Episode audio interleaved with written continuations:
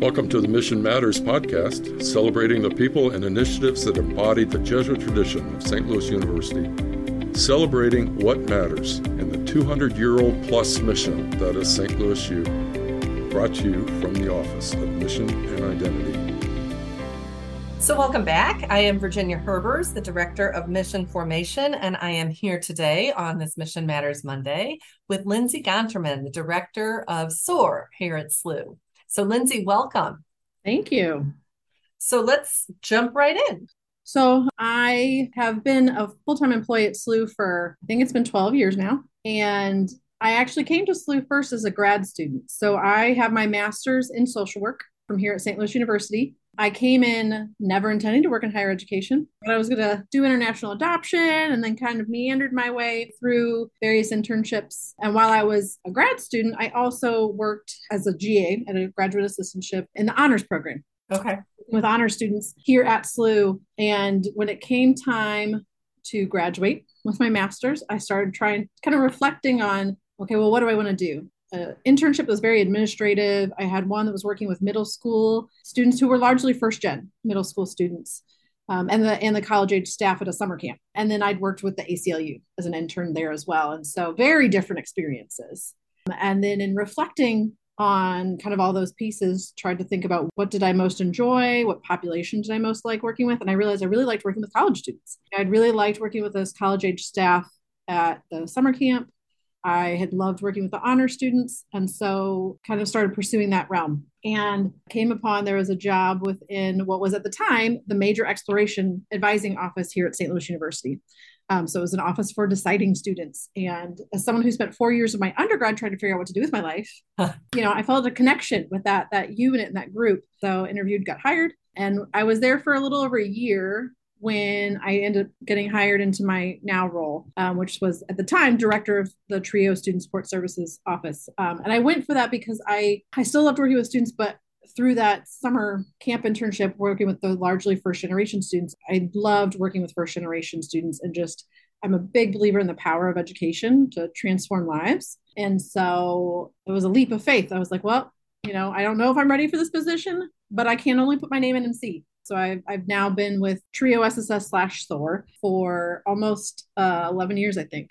And flesh out for us those programs are exactly. So TRIO, Student Support Services, I always love to say TRIO is one of the few things in higher education that's not an acronym. Um, it doesn't stand for anything. It was a, a, federal grant program. It's a series of federal grant programs run through the Department of Education that largely focuses on helping first generation and low income college students get into and through college. And so SSS, specifically the Student Support Services Program, worked with SLU students, undergrad students who were either first generation, which we had always defined as neither parent having graduated with a four year degree. So parents okay. can have attended college and not finished, they can have an associate's. That student is still first generation in our eyes. Okay. Low income, or they were registered, they had a registered disability. So as, as long as they were in one of those three populations, we provide some additional resources and services to them while they were here at SLU. There are other TRIO programs that work with different ages, but that was our focus. And then in August of 2020, right as I was about to give birth, we found out that unfortunately our grant had not been funded. They're funded in five year cycles. And so we weren't funded. Um, and the feedback we, we kind of got seemed to indicate essentially they thought we were doing too well, that our numbers were too high and we didn't need the grant.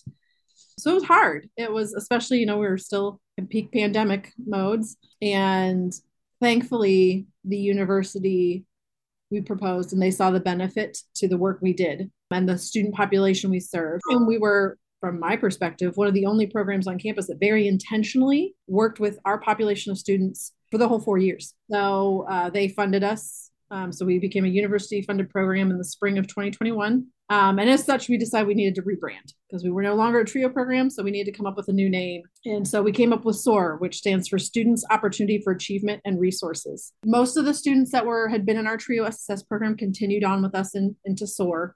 It was funny. We when we were trying to think of what is our name going to be, we kind of workshopped some names and eventually we we workshopped with some students. And the R in SOAR initially stood for retention because that's what we do. We do right. retention work. And the students said we hate it we love the imagery of SOAR, but we hate the word retention because they saw it as being we need help, negative, you know? And so we're like, so if we change the R, that's your choice, you know, that's your pick. They're like, yes. So we changed it to resources and They said, great. And so, again, the population we work with now is still first generation college students, same definition. We work with Pell Grant students, um, so that there's a slight difference between low income and Pell. So, by being able to serve Pell students, we are actually able to serve more students, and it's a lot easier to identify who that student is. And it's less isolating to identify as a Pell student than maybe a low income student, sure. especially at an institution like SLU. Again, still working with students who are registered with the Center for Accessibility and Disability Resources. So one of the benefits then of becoming a SLU funded program was it did provide us some flexibility too, in that, you know, previously as a grant program, we couldn't serve anyone who didn't qualify for FAFSA. So if they were, say, um, an undocumented student, we couldn't work with them. Even if they really needed that help, they qualified in every other way because they didn't file a FAFSA, we couldn't work with them. Same with international students. I mean, we're still, our focus is still domestic students, but we now have a little more flexibility in terms of how we maybe work with some international students who could also use that for support. So, so in some weird way, that grant not being renewed has done some good stuff. Yes, it has allowed us a little more flexibility we don't have to be as rigid with some things and, and opened us up to be able to serve more students as well. I mean, if, if we were still a grant, we wouldn't have been able to hire an extra staff person because our budget would have been locked. And so now we're able to respond to the demand we're seeing from a changing incoming class of students to be able to serve more students and hire more staff. So okay. Okay. And maybe this doesn't connect at all, but what's access? It's funny. Access is kind of a loaded question and word at times. So I'm part of a larger department, which is the pre-college access and trio programs department. Okay. And so part of that is we kind of came up with that name as there were some areas that were merging. And so we kind of wanted a name that was more all encompassing of what we did. And so part of that is we do have a one, well, now two trio programs that work with pre college students. So we have a talent search program which works with middle school and high school students in the St. Louis City public schools. Okay. And their whole goal is to get them to graduate and into college, not necessarily SLU, but college. And then we also now have an Upward Bound Trio Upward Bound grant, which is probably the most famous of the Trio programs. That's going to be working in three three high schools with again the goal of getting those students out of high school and into college. Okay and so that's kind of we see as part of well one the pre-college our director who used to oversee a lot more pre-covid like summer camps and kind of summer stem initiatives that would bring pre-college students to campus in an effort to kind of create a pipeline not just to college but to SLU as well. If they've had earlier touches to SLU they may they're going to think about SLU later on when it comes time to think about college. So it's kind of that pre-college side of things I think the access piece was partially those trio programs again with the idea of getting access to college and access to higher education, as well as we have a another program in our department that is university funded. It's called the Billiken Success Program, and it's for students who are conditionally admitted to SLU. And so it's kind of an access piece. And Stephen Lampkin is one of my next guests. Oh, perfect. So he oversees that program. So I'm not going to dwell on it since he'll get to, to share a lot more about that. That's kind of that a, part of that access piece too, because it's his program that helps get them access to SLU and an opportunity as well. And that's where I think for me, I think of access as access to higher education, and then a program like SOAR as being an educational opportunity program because they've accessed college now. Okay. And so they're interested in what are their educational opportunities. We also had a McNair program. Unfortunately, we lost that grant. I think they're trying to appeal to potentially get it back. But um, that was both, I would say, a combination of access and educational opportunity because they worked with students who were wanting to pursue PhDs.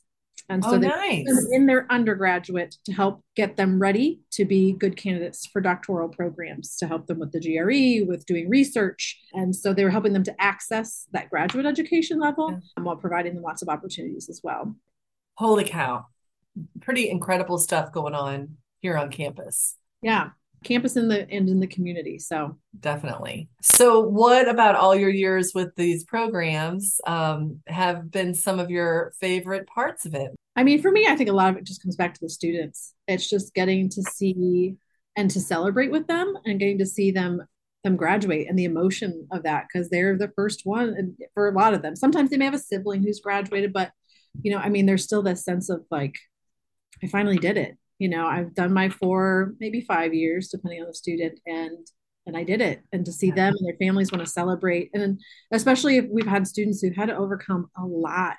You know, they've had a lot of challenges at different points in their their journey. some of it self doubt, some of it just life and outside things that happen, and just kind of getting to see them push through and to get to that point.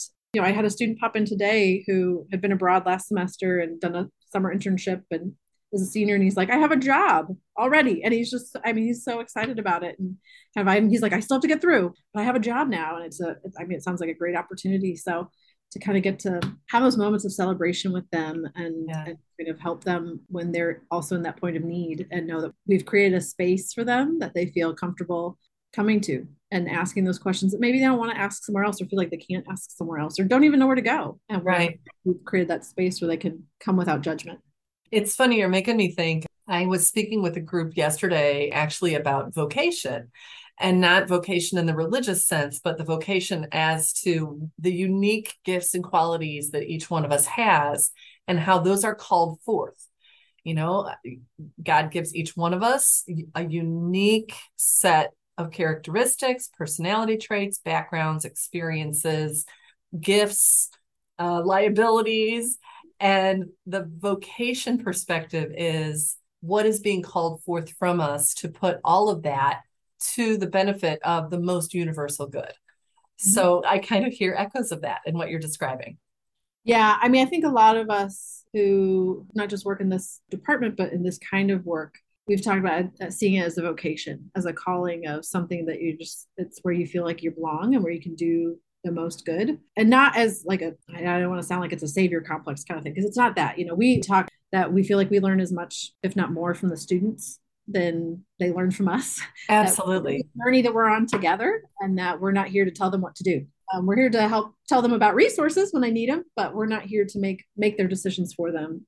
We're just in the passenger seat and they're in the driver's seat getting there together. Yeah, absolutely. So, and we will talk to students about that kind of idea too sometimes, especially when they're feeling they're questioning maybe the path they're on, like academically and career wise. And sometimes it's a it's always interesting with our students too, because I feel like sometimes they come in with the idea of a profession or a major, either because they just haven't had exposure to the crazy array of things they could do or they've kind of heard, well, this is where you're going to make the most money, which is valid, you know, but if that's not where your heart and your skill set lies, is that really going to work? You know, so let's kind of talk through. And if you want to be an English major, you can still make a living. you know, it's possible, I promise. And so getting to have those conversations with students, yeah, is always pretty great. Excellent. All right. So this podcast is called Mission Matters. So the question of SLU's mission statement and the SOAR program and the intersection there. So, just for review's sake, SLU's mission statement includes the notion that we have the pursuit of truth for the greater glory of God and the service of humanity. So, how does SOAR incarnate that?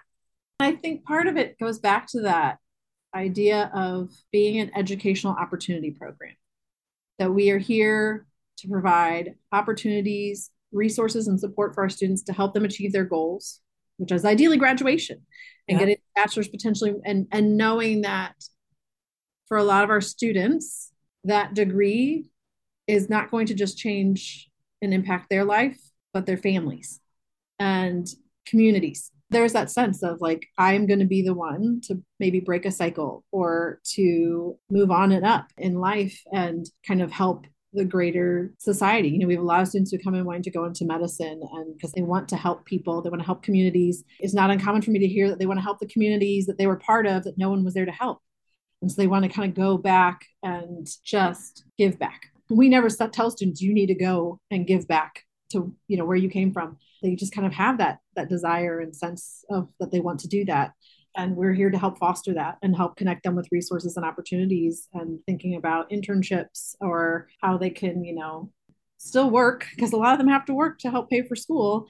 But how do you then kind of think about that work in a different way that it can still be a selling point in terms of a resume but yeah, I think it's that idea of helping them to achieve these goals they have for themselves, to think about, reflect on those goals, what they may be. From the very beginning, we want our students thinking about life after college because we don't want them to kind of, you know, get to senior year and suddenly be like, oh my gosh, what am I going to do now? I was just trying to get by for four years and now I have to think about the next phase. We want them to think about that from the very beginning, but in whatever way they need to or want to think about that. We're just here to kind of help guide and, and prompt some of the reflections and discussions.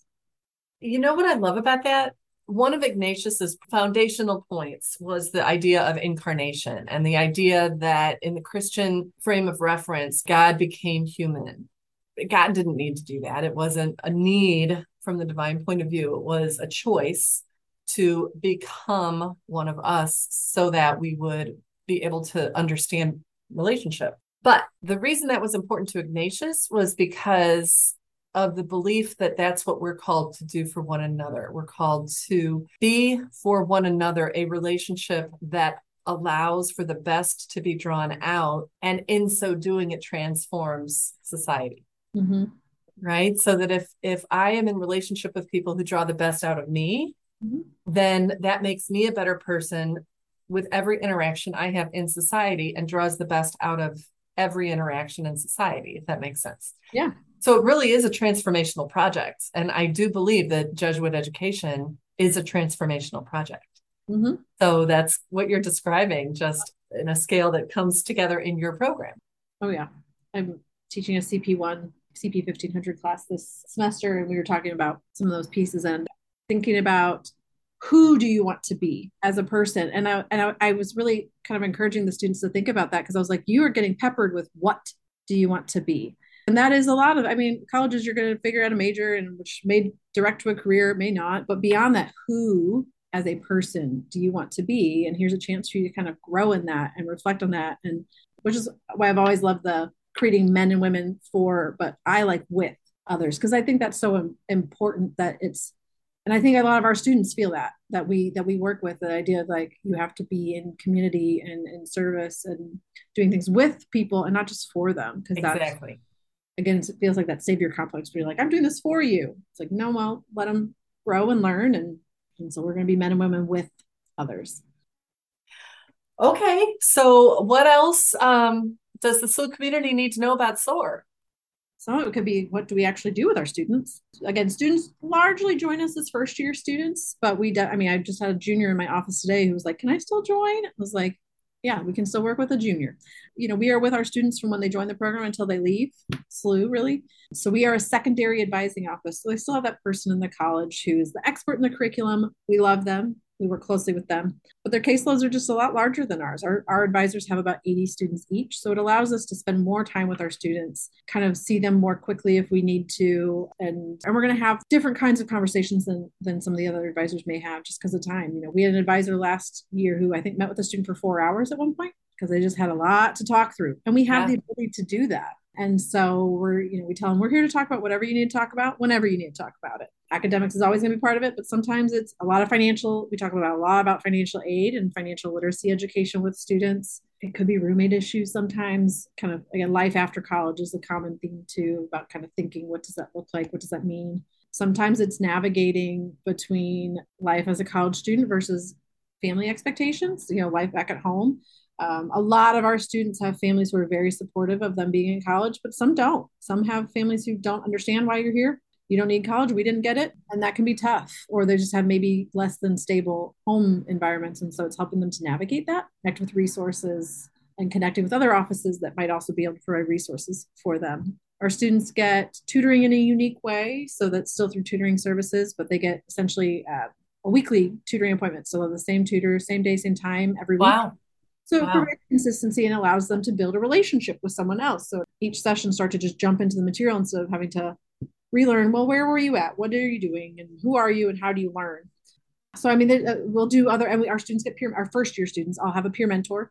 So someone who's been trained and in our program for the most part, who can answer those questions that I as a staff member maybe can't and then we do we'll do a series of workshops over the course of the year whether some of them are just community building events wellness self-care events financial literacy academic skill building things like that but a lot of that we feel like it comes in that relationship building we're able to do as a secondary advisor who's with them regardless of their major over the course of their time at SLU and helping them navigate the waters. We said we may not have all the answers, but we can hopefully find the person who does. And that way they can just come to that one place and we can do the digging forward yeah. with. So one other resource that we have a partnership with is our students can get free psychological testing. Nice. Psychological Services Center on campus. And that was a partnership we were able to establish several years ago now at this point, because we found we had students who were coming in who maybe had gone undiagnosed because whatever high school they went to, maybe they got unofficial accommodations. It was they were just able to kind of skate by, and then they get to college and it's just a whole different world. And the cost of psychological testing, even on a sliding scale fee, is not covered by insurance most of the time and astronomical. Mm-hmm. We were thankfully able to partner with the Psychological Services Center so that our students are actually able to get tested for free. For the students who've gone through it and who've shared afterwards, they've said it's just been super helpful. One, just to kind of understand what's going on with their brains, their bodies, whatever, but then also to get those accommodations that can then help them be their most successful academically. So, so that's been a wonderful relationship that we've been super grateful to have these years. Well, I I just want to say thank you. This is incredible work that's happening and I think what's exciting from hearing this today is imagining what all these students go on to do in our world. And that is just dazzling to consider. Oh, yeah. So thank yeah. you for the work you all are doing. Thank you for letting me have the opportunity to share with a potentially new and wider audience yeah. what we do. Again, it's a reward for us. I mean, there are definitely frustrating moments and days and times, but yeah, just getting to see the, the students you know thrive and strive and and soar. Yeah and soar. Exactly. Soar on to, to their new heights. Always fantastic. Okay right. well once again thank you for your time and um, looking forward to seeing you around campus. Yes thank you. It was uh, great to be here and for all of you listening, don't forget to follow us on social media at SLU Jesuit Mission on both Facebook and Instagram. And if you know of a colleague who's living the mission out loud but seems to be hidden in plain sight, give us a heads up so we can highlight the good work being done here in our community. Thank you for joining us. And until next time, in this year of hope, let's continue to celebrate together the gift of walking with youth in the creation of a hope filled future because mission matters. You can engage the mission intentionally here at SLU, and you can encounter it randomly. But good luck graduating without ever touching it in some way. God bless everyone.